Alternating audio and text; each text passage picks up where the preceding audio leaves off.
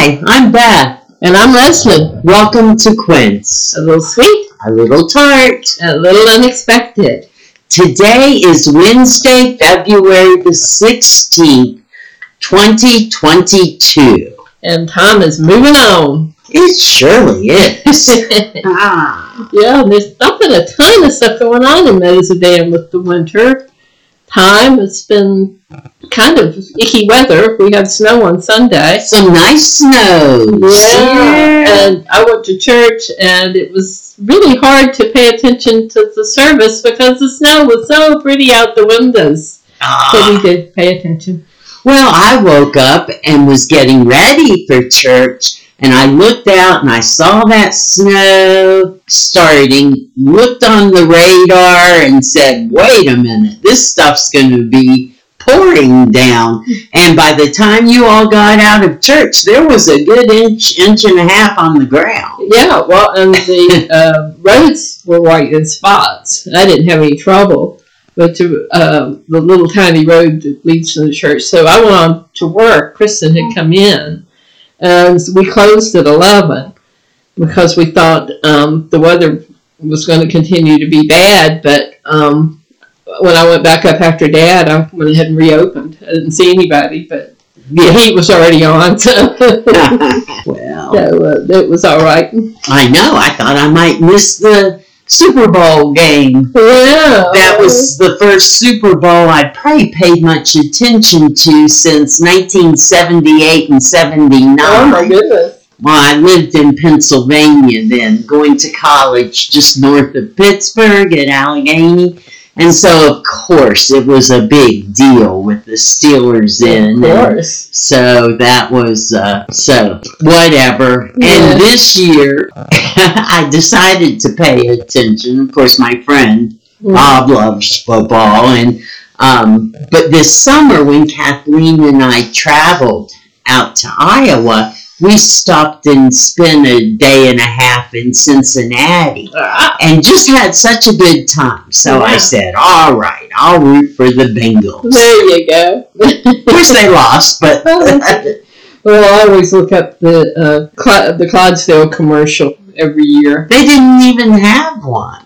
Yeah, they did. Oh, did they? Well, I looked it up on YouTube or it was it. a very short whatever. The ads were just downright weird. Well, this one was disappointing to, for me. It was um, it wasn't very long. It just had one of the well, uh, it had It had a dog and a horse. it had a dog and a Yes. horse, Okay. and the horse fell. Yeah. Yeah. It was weird. It was Yeah, not a nice. So the, the catched up the horse, and he was in. Uh, I guess he was depressed in his stall, and then he came out, and that was all. Yeah. No. I, in fact, it was forgettable, right? Because Yeah. I just forgot it Totally until forgot. Yeah, that's sort of how they all were. Yeah, because uh, I've, I've seen some that made me cry. Oh, absolutely. Yeah, No, that it was very interesting, and and the halftime show. You know, I mean, I'm old, right? I'm I'm gonna be 65 this summer, and but I mean, I like any kind of music, including rap if it's poetry and and um. But the halftime show, I think, for people our age, if I can say that, that's Yeah. sort of ageism there. Um, it just doesn't make sense. Well, uh, what I saw on Facebook was pretty divided. Mm-hmm. You know, the the older people hated it, Mm-hmm. and younger uh, but younger people found it very empowering. Yes, and I have heard that since.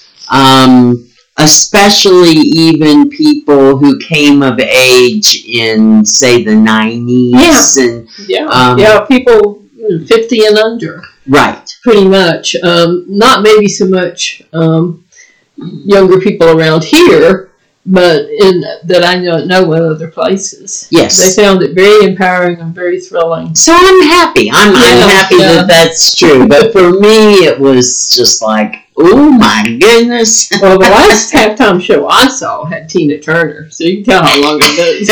Right. You uh, and she was magnificent. So Of course, of course.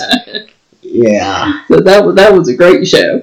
Oh well. But that was, you know, she was talking directly to my experience. Yes. You know, given that I'd uh, grown up with her music. So. Well, and that is the whole thing. I am seeing it more and more how much I need to accept that um, things really truly are changing. And it's not up for me, up to me to say they're wrong or Oh, right. or- well, we date ourselves because I remember my parents Mhm. uh, and grandparents saying all that awful music y'all have. right, right. You know? Yes. so I don't want to be that. No, I and you know what? I don't either. But I all I don't know. Maybe a part of me always thought because baby boomers were such a large part, and we still are Oh, of the population, and such an influence still on on music and movies and whatever. Um, I guess maybe I thought it would hang on. Yeah, but time moves on, and let's face these the the people apparently that were on the uh, field or stage were, you know, in their forties and fifties. Right, They weren't kids right. from the looks of them. I mean, there's one of the seen pictures. One woman, she's beautiful, but she wasn't young, young, you know, younger than me and fitter than me, but. So anyway, so yeah, the Super Bowl did happen, didn't it? Mhm. yes. Yeah. Life.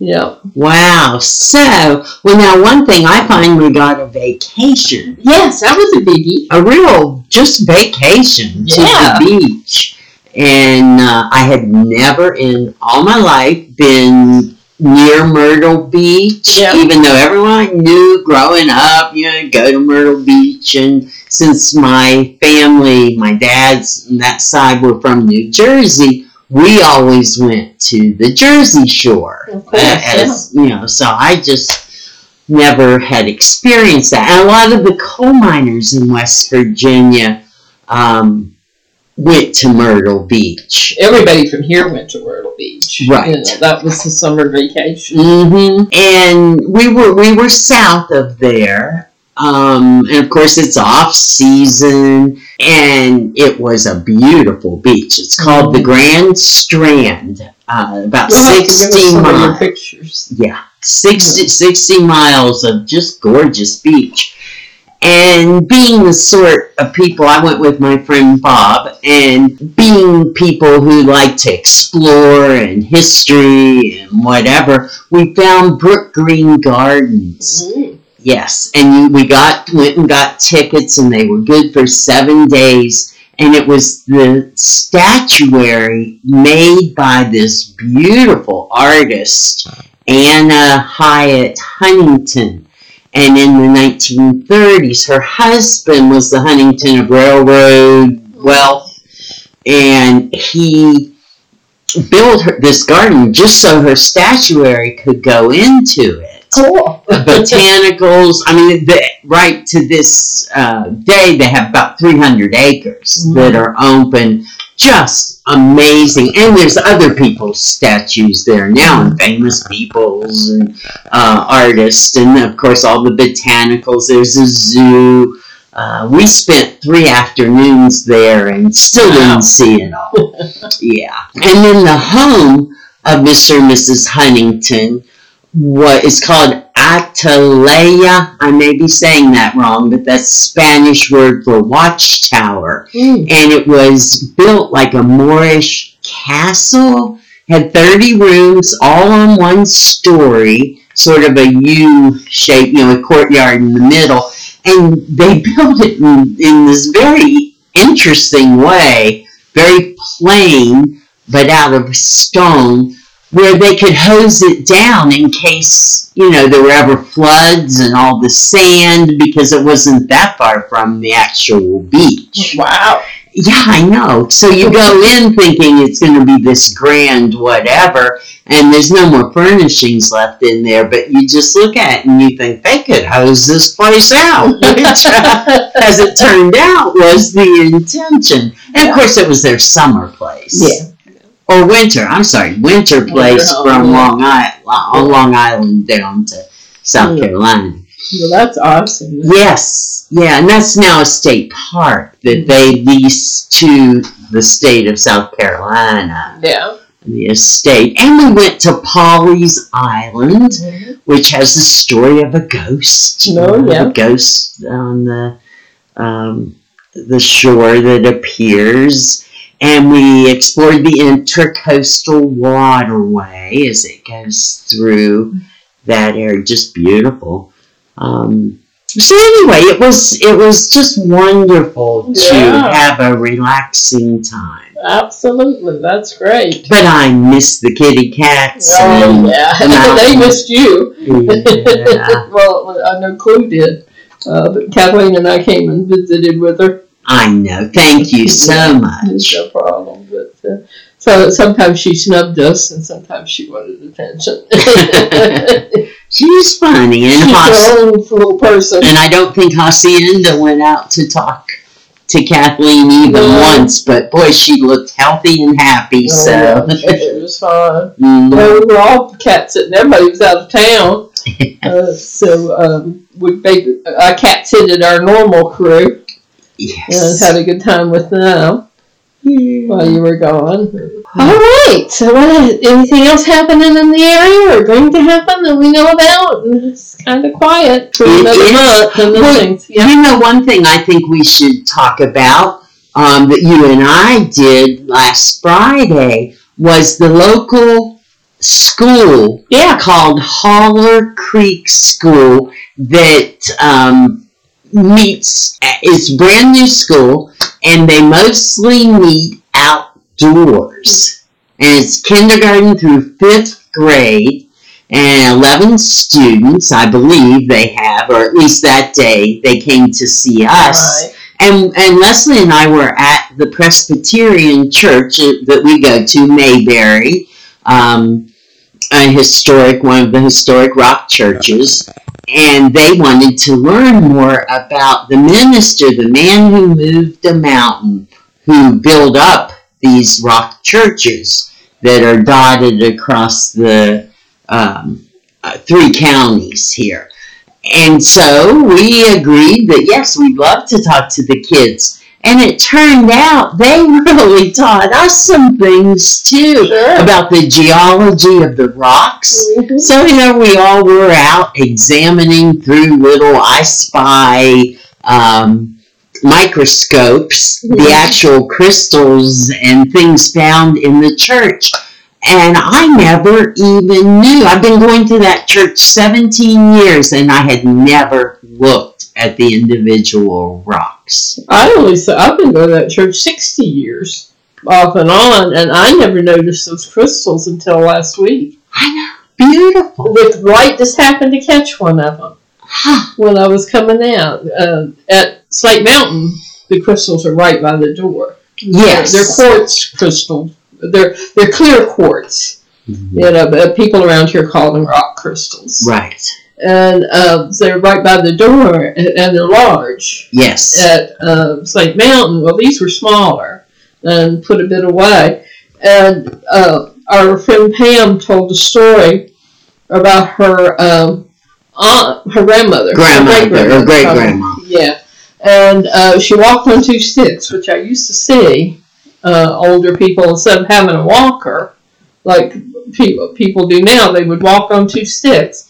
She'd load her apron with pretty rocks that she found up about a mile from the church, and she would come down on her two sticks with the um, rocks in her apron for the church. Oh, doesn't that just make you cry? Yeah, and it's probably all those little rocks that were dotted in the front that we were saw. Uh huh. That fascinated the children. Yeah. And those were the nicest kids. Oh, very nice, very attentive. Yes. And they sang a thank you song Yeah. for us. Apparently, at this school, they learn a new song every week, and these are not easy songs. They learned a Gillian Welch song.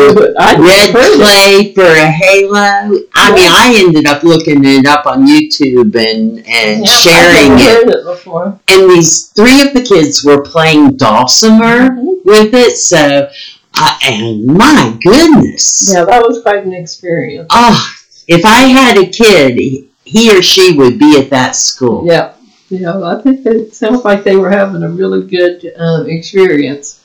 Mhm. Yeah, they climbed. Uh, they climbed, the buffalo. Yes, that was their field trip. Right, And, and then uh, they and they were going somewhere else after. oh, I didn't know. Yeah, they, they had somewhere else they needed to go after that, and then had for Yes, and this is the son of Jeff Siebens, who was the dulcimer maker, dulcimer maker uh, and other instruments up here in Meadows of Dan for all those years in the building that is now your shop. Oh yeah, yeah. I still have a little um, card that he put up um, about dulcimers, and I've left the um, the wooden dulcimer on the back. Oh yeah, that big wooden a dulcimer. big Wooden. It was you know a sign, kind of like a sign. I've, I've left that on the back. Of the Oh, and that looks so cool. Yeah, and and he also did the woodwork that, uh, or he put in that um, our counter Oh, okay. because it uh, has a nice wooden top too. Mm. You know. Well, just one of the nicest souls I've ever Oh, known yeah, is yeah, Jeff, and. Yeah, yeah, and his wife. Patricia, and obviously now he Yeah. has four sons. And Yeah. Well, this one's Aaron. yes, very. So uh, uh, it looks like they're off- to a great start with their school. Yeah, what a great. So we'll Um, put links to the um, to the school site. yes, Holler Creek School. It's actually in Carroll County, Yeah. but just over over the line. Yeah. Yeah. Yeah. I think Mhm. it's on the property that they owned. That used to be part of Levering Orchard. Oh, okay. I didn't realize Mhm. that. hmm When Jeff bought that, Jeff and Patricia bought that land, about 35 acres off um, the Leverings, Uh-huh. and that's where they then, you know, lived in a little barn while Jeff built their home. Right. And they've been here quite a long time. They were here when I moved back in '90. mhm, I think he had the dulcimer shop either at that time or shortly after. Yes. Yeah, I guess it was shortly after because there was a real estate office when I first moved back. So they had moved um, moved here back to the Landers, I Yeah, guess. Yeah. You know, that was Oh, I've part heard of that. And they were Quakers. Oh, okay. So, yeah, I think all the boys, including Aaron, went to Guilford and Yeah. Yeah. Well, it was fun. It was a really good Yes. thing to do. yes. Yeah. All right. What else have we got? I think it's time for your lesson in Well, I didn't have a whole lot because things happened, life, you know. But um, I did look around and found a uh, really cool knitting tool.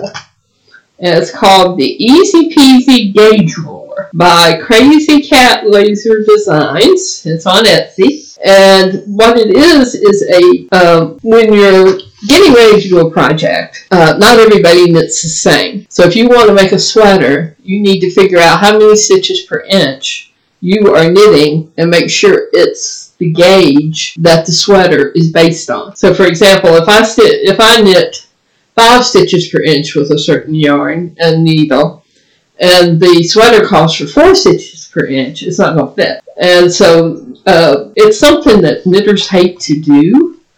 A lot of us, uh, some of us will go ahead and wing it and be and just start the project. And if it doesn't work out, we'll do it over again. Guess who the some of us is? But this little tool seems like it would um, make that process a little easier because it has a magnifying glass as well as the measurements, or it's actually a magnifying bar with the uh, measurements on it. So you mean for people who don't see well? Or, Well, even for, I mean, some of the stitches, it might be 14 stitches an inch. Oh my goodness. Yeah.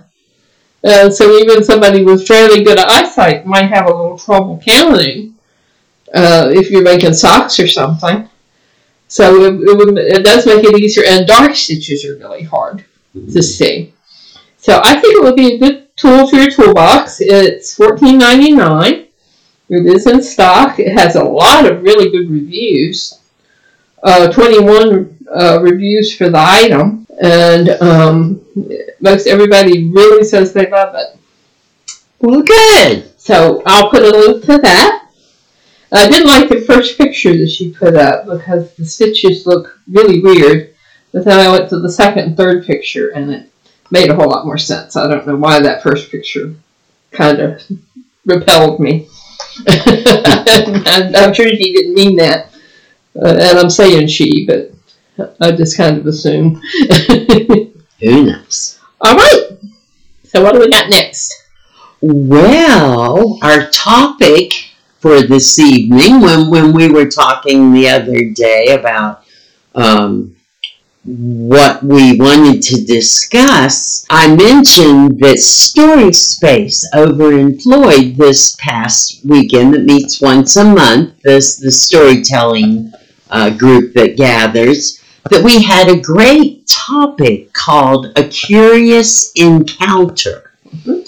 And we had 10 people who stood up and gave their stories, and they were all over the board, you know, of people who were um, who had met someone or who had been in an interesting place, uh, even a couple possible uh, Bigfoot or ghosts while they were hiking up the Appalachian Trail. You know, I mean, the stories were Curious Well- encounters. curious encounters. And so I thought perhaps I could share the one that I told, Absolutely. and then you could tell a curious encounter. Um, but let me start off with telling one that one of my students told. Uh, I had my students write years ago during during a memoir writing class, and I phrased it a little bit different. I said, write about meeting a famous person. And of course, that could be good, bad, exciting, whatever. And, you know, I had them write about 15, 20 minutes, and then we all shared.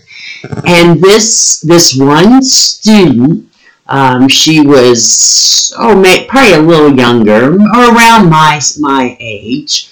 Um, she started reading about being on a ferry boat in uh, Washington State. And this is when she was growing up. She was probably about 16, 17 years old. And she was a um, rather tall, brown hair, you know, the part in the middle. We're talking the 70s, right? With the straight hair, goes down um, sort of how we all were back in back in that time.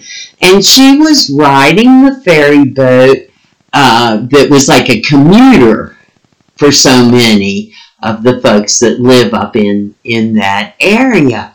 And she had uh, she she happened to be on foot. And she got out, uh, she was walking around the rail and just you know, not thinking, you know, it's almost like riding the subway for other people, you know, and looking out the view. And this handsome man, young man, started talking to her. And very nice and animated conversation. She was really liking him, you know, thinking, "Ooh, yeah, this this is uh, my lucky day, you know, to meet this guy." And he even said to her, Hey, would you like to meet up um, later, have a drink or something? Maybe we could get together tonight, tomorrow evening if you're free. And she's like, Oh, okay, yeah, that would be really nice. I, I've enjoyed our conversation. Um, and he said, Well, I've got a vehicle, you know, do you need a ride home? Uh, and she's like, Well, okay, that would work. And about that time, her grandfather came walking by. He was on the boat. Now, what's odd about this is her grandfather was not a big part of, of her life or her family's life. Um, they, he just wasn't, you know, occasionally, you know, maybe once a year at Christmas he would stop by, but they just were not a close family. Well, about that time, her grandfather walked by, hooked his arm into hers, and said, Hey, good to see you. I'll give you a ride home, and walked her away from the sky. And she's looking over her shoulder, going, my grandpa, you know, that, that kind of thing. You know, I'll talk to you later. And, um, and her grandfather just kept walking. And she didn't know what to say, you know. And she was a respectful kind of girl. You know, she wasn't rebellious. Um, and her grandfather didn't even say anything to her, but you know, the boat landed at that time and he drove her home, dropped her off at her house, and left. You know, it was not a Mhm. big deal. The next day or two later, there in the newspaper, front page, was a picture of this guy, and he was, you know, uh, FBI most wanted. His name was Ted Bundy. Wow. Yes. so they were they looking for him at the time? Had they identified him guess- as the murderer? I guess at that point they he had already murdered quite a few, and they all looked like her. You know, it yeah, was that. I, I Uh-huh. that. Well, and then somebody else he had talked to apparently had called the police. She didn't know, you know. No, no. But, but somebody suspected and called the police, and you know, and word got out, and that that this Ted Bundy character Wow. was, yeah, Yes. yeah, Well, sometimes God looks after his little children. exactly, yes, yeah, Wow. exactly, and sometimes it's in the form of Grandpa, even though you know he only appeared occasionally. Yeah. But anyway, that was probably one of the most remarkable stories I ever had a, a sure. student write. Yeah, Yep. yeah. Okay. So with my own story, um, back oh gosh, in the nineteen early nineteen eighties, I really enjoyed reading travel books. Uh, mostly, I'm a fiction person, but I like nonfiction travel books. And so I had picked up a copy of the book Blue Highways by William Least Heat-Moon. And it was a journey he took across the United States after going through um, a breakup of his marriage. He was a, a professor, and um, and his wife.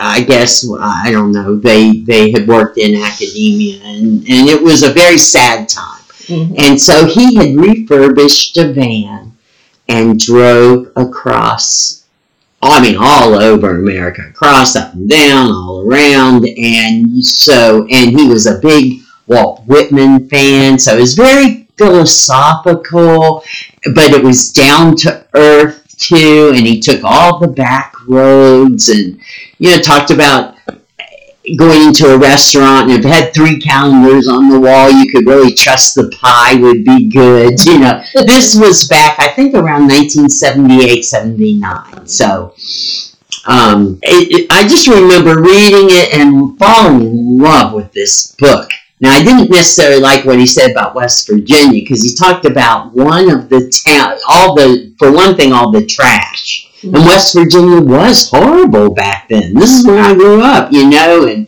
it was abandoned cars and tires in the rivers and, I mean, washing machines over the side of roads. But he talked about being in this one town and um, going into a restaurant and looking around and it, he said it was as if New York City or, or some big cities bus station had emptied out at three in the morning. you know, and that was what you know. The people had no teeth, and, you know, and so I, yeah, that was the one thing. But other than that, I loved the book. right? I could forgive him. And so I read other things that he wrote through the years. And in the late 90s, um, I had been taking care of my father, and he had died, and I was living in the big old home place up in West Virginia. And um, I happened to pick up one of his books called River Horse, where he had gone across the United States by boat, by various boats, mm-hmm. because, you know, sometimes it took a canoe, and sometimes it was a boat on one of the Great Lakes, you know. Uh, but it was fascinating and just a wonderful, wonderful book. And I got thinking, you know, I've never really written to an author, and I would like to write and tell this man that he made a difference in my life. Mm-hmm. So I wrote, you know, just a short note thanking him, and of course, I sent it to the publisher, Little Brown, or what I think that's who it was, um, care of, and I, I, really didn't think about it because I thought eh, whether he'll even get it, who mm-hmm. knows. Mm-hmm. Well, it wasn't, but I don't know, a month or so later, I got back a note from him. And he thanked me, you know, for writing. And then he did something that made all the difference. He said, you never said anything to me about you and your relationship with Rivers. Well, that's all I needed. Oh, you know, wow. I, I turned around and wrote him a five page letter about my relationship with Rivers, which I didn't even know I had until I started writing. You know, of course, I'd learned to swim in a river. I had um, lived along the Buckhannon River growing up. I mean, or it was nearby cabin on the middle porch. So anyway, I just I wrote him anything I knew about rivers because you know I was just so honored he'd asked me a question and sent it off and still never expected to hear. But by golly, by the second or third time doing this, he sent me his home address, you know, that I could write directly to him and we started this correspondence. Um, in fact, my son had even sent him a book, one of his books, around Christmas time and said, Would you please, you know, write something to my mother in this? Um, send it back to me. And he gave it to me on Christmas morning. And I mean, I cried like a baby. It was like, How did you get this? And uh, it was so sweet.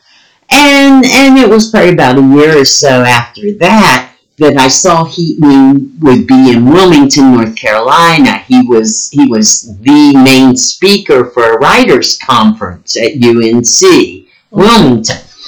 And I I thought eh, I could drive down, you know, it'll I know it'll be a big audience and whatever, but it would be fun to see this person just just to hear him speak. You know, that's all I'm thinking.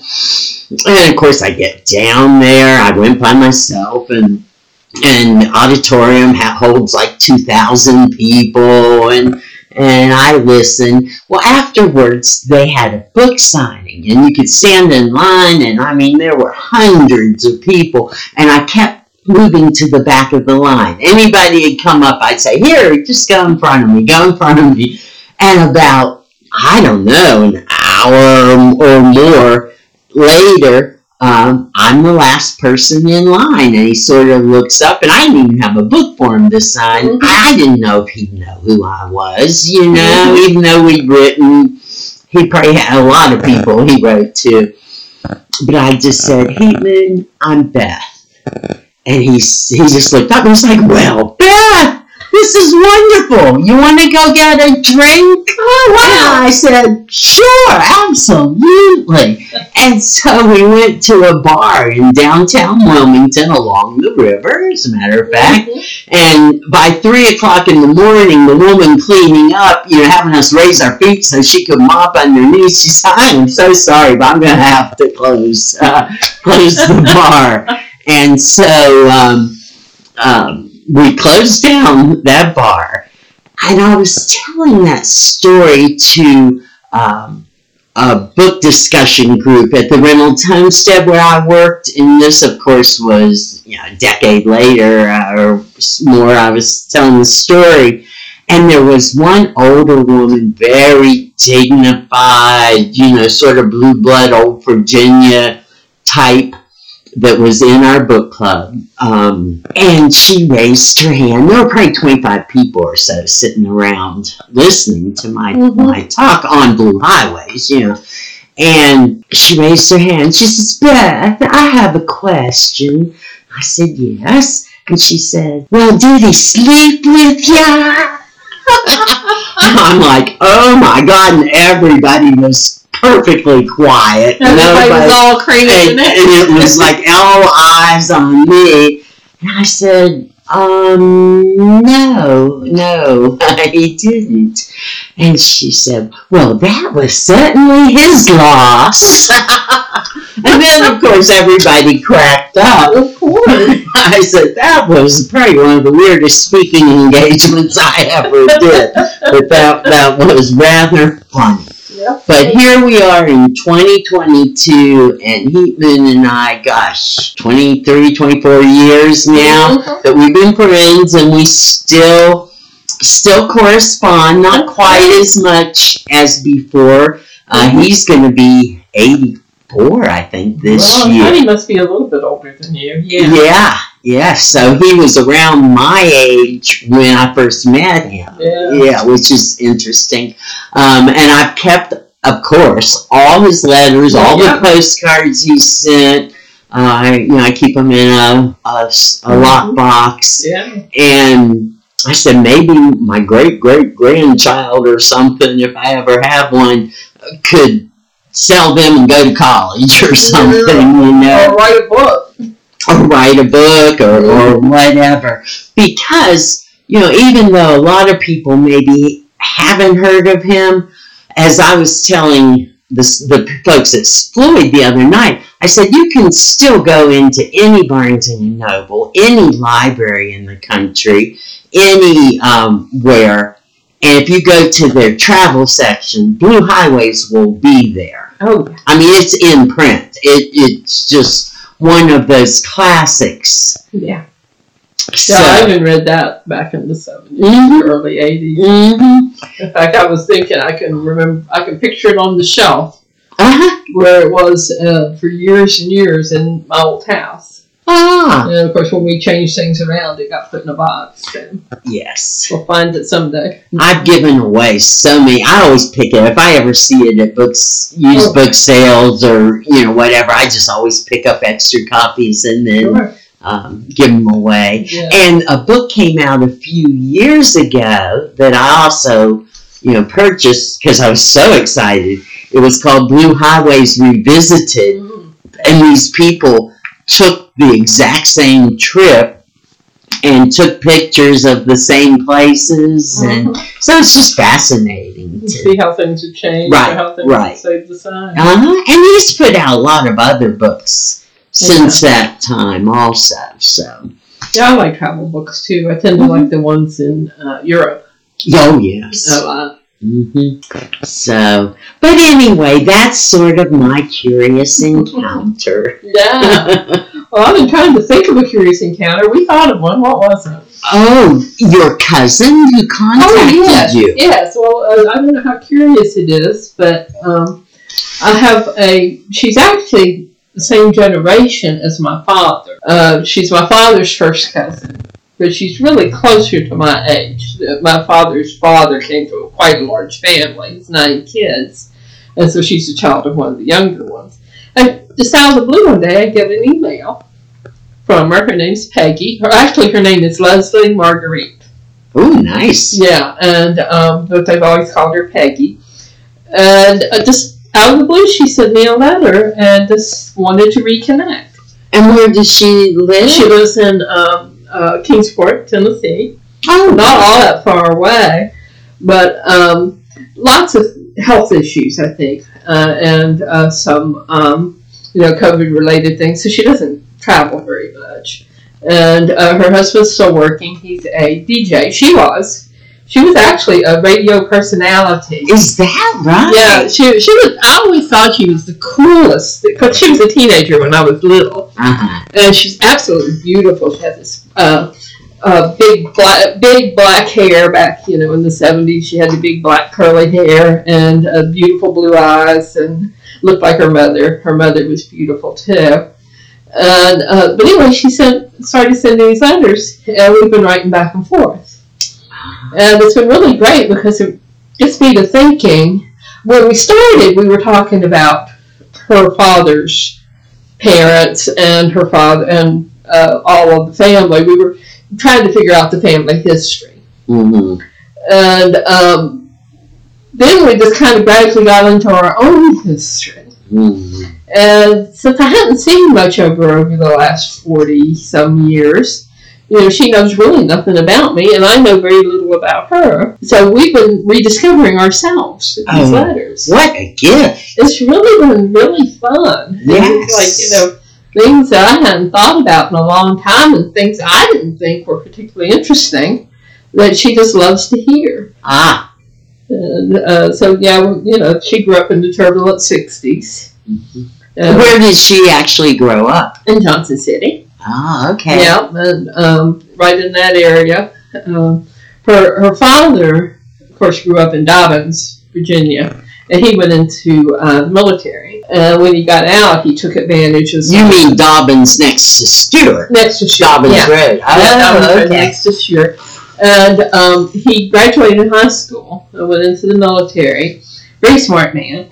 And then after he got out of um, the mil- out of uh, the army or whatever it was, he um, took advantage of a lot of educational opportunities. and uh, he became a city manager or something. And married a very nice lady from that area, and that's where they settled. Oh, wow. Yeah, but I remember they would come back very frequently to visit his parents, and then after his parents were gone, his brothers and sisters. So you know, I remember one particular picture that she had two other sisters, and um, then there were two um, cousin, boy cousins. They were all about the same um, age, and of course, we just thought they were the grandest. Things, Oh, know? Oh, yeah. So is your father getting a kick out of this? Not so much, actually. I mean, I tell him things, and I tell him some of the things that she knew about the family. But yeah, he's not really all that connected. Well, she would have been, what, 15, 20 years younger Oh, a lot more than that, I think. Um, let's see, I'm 62 and she's about 70, so Oh, okay. And Yeah, he's I 80. she's about so 17 years old or, Oh, right. or more. Mm-hmm. So, so yeah, they didn't really connect as much. Right. You know, so she's basically closer to my age, Ah. even though she's his first cousin. I wonder if she knows your pictures on the wall up there in Abingdon. I well, we not got to that that far. I sent her some pictures. I sent her that great picture you did with me and the dogs Oh, because there's not all that many pictures I like. and um, uh, yeah, so uh, yeah, we haven't got. into well, I've got several hundred pictures of you I if you ever want to well, that last picture of me and the dogs. Oh, when we hiked on the parkway? When we were up on the Oh, parkway. yeah. Uh, and I've sent her pictures of the goats and the dogs and, and different things. And I tell her about the things we do. And it does seem like um, I think both of her closest friends have left the area and are living in Florida or whatever because retirement, which does happen. And then um, I think with her health issues, she's concerned about COVID, and Right. so she doesn't get out much. She she does have a son that lives with her Okay. and her husband. Yeah. Well, when we can, we should just take a trip down to Kingsport. That's only, what, two and a half hours It's not that drive? far. Yeah, that'd be fun. I love be that area. I'd love to see her. So. Mhm. In fact, I don't think I've ever even mentioned the podcast to her. Well, We just haven't really got um, got that far. We've been so busy with all these other things. yeah, and see, you could you could have inherited that gene. There must be some, maybe there's some radio gene in your family. Yeah, You're the one that started this. yeah, yeah, she was a um, she was definitely uh, her and her her husband is a brilliant man. I remember him. Um, he's a good writer, and I remember um, I'm not sure how I saw it, but he wrote this really fun poem story to his brother-in-law for a birthday. I can't remember much about it, but it was just so entertaining, uh, pithy, and uh, and cute, and captured the brother-in-law's um, personality so well. Uh, I don't know if they even remember that, but I do. uh made an impression. Yeah, Yeah. yeah, definitely. I live near uh, his uh, her sister and brother uh, brother-in-law for a Oh, well, that's a very curious encounter that Yeah, has yeah, just sort of It was unexpected. dropped into your lap. Yeah, it was unexpected that she just showed up, and then it was unexpected. It's I guess we've been doing it since before Christmas. Hasn't been all that long. Ah, So, yeah. I And so we keep it up. she, you're actually like second cousins or first cousins once yeah, removed, or once removed or whatever. But that mm-hmm. was really a close family.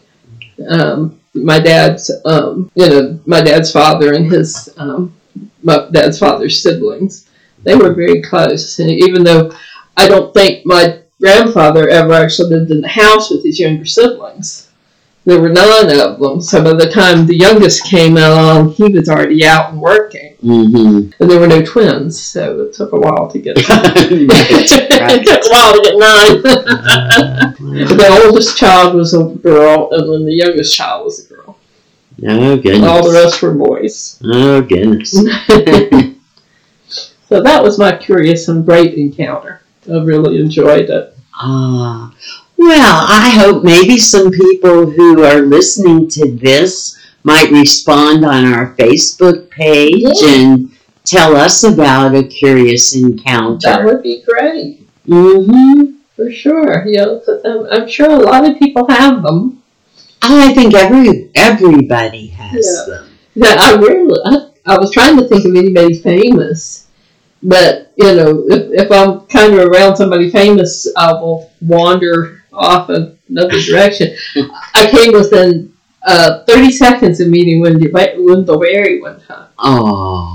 He was up here at Floyd, and my, our friend Anita invited me to come to this little.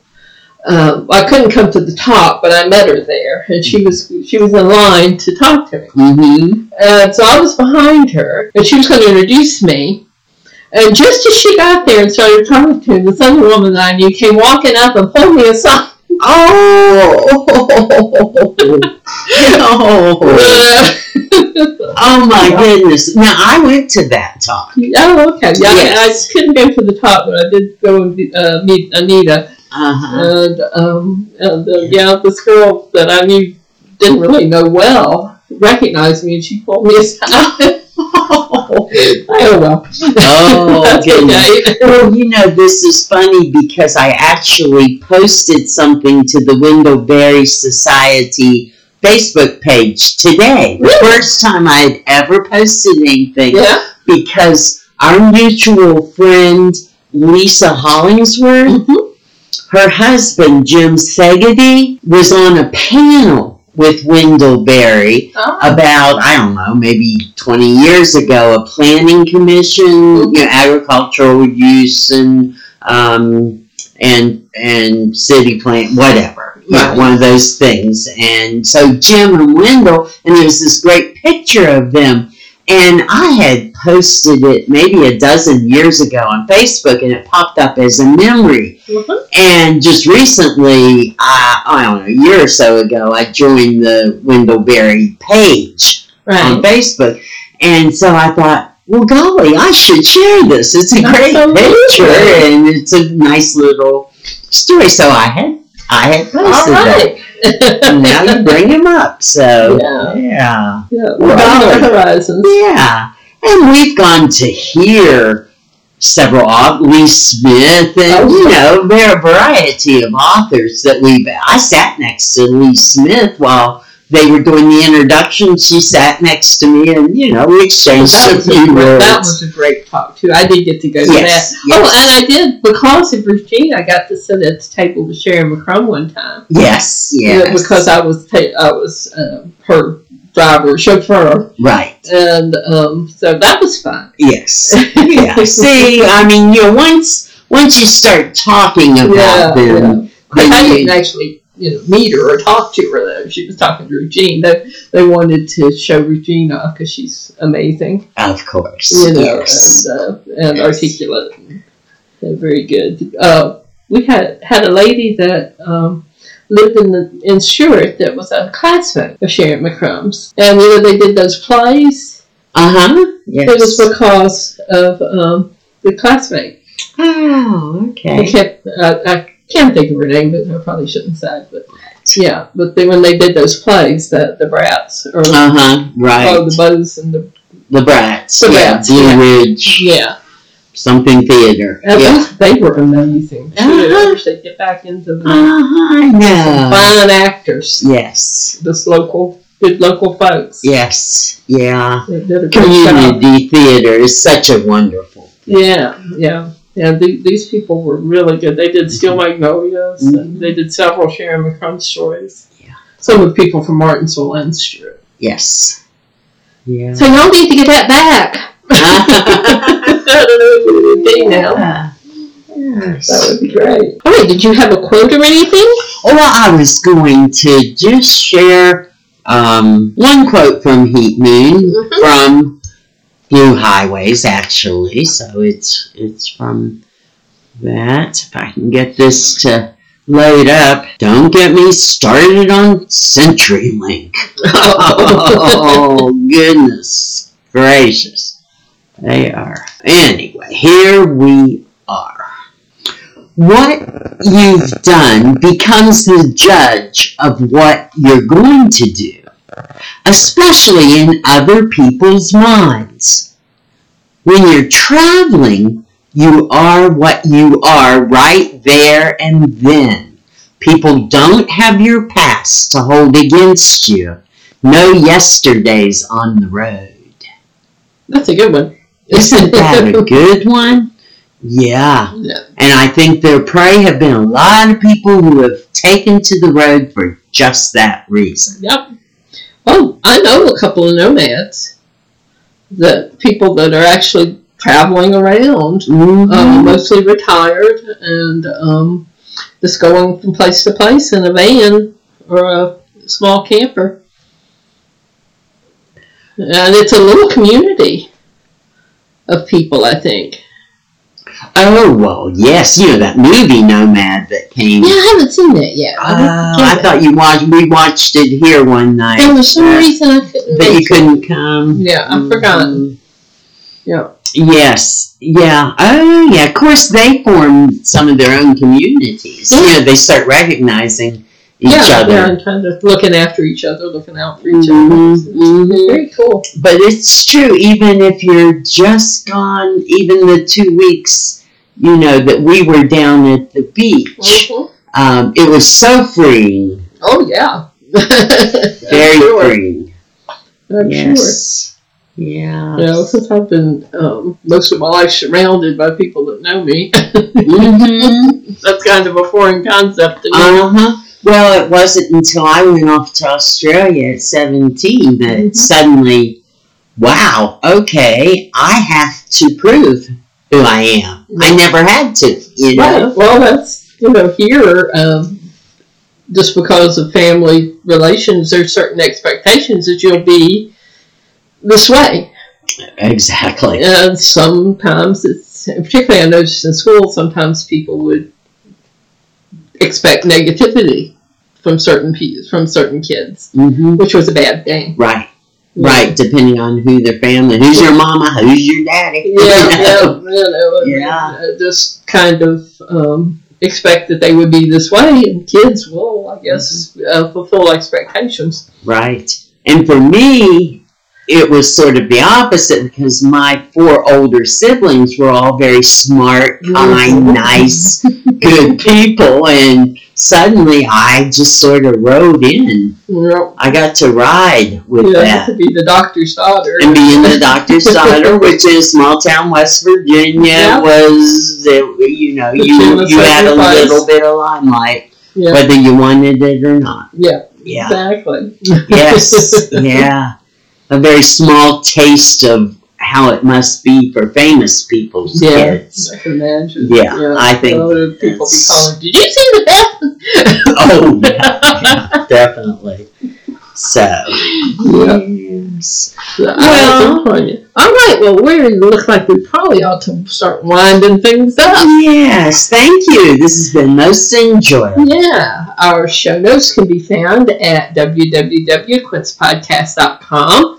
We are also on iTunes, and uh, you can find us under Beth Almond Ford or Leslie Sheeler, might be the easiest way. We're on Stitcher Radio and some other apps. um, anywhere that you can find a podcast, you ought to be able to locate us. So we hope to see you in a couple of weeks. Bye bye.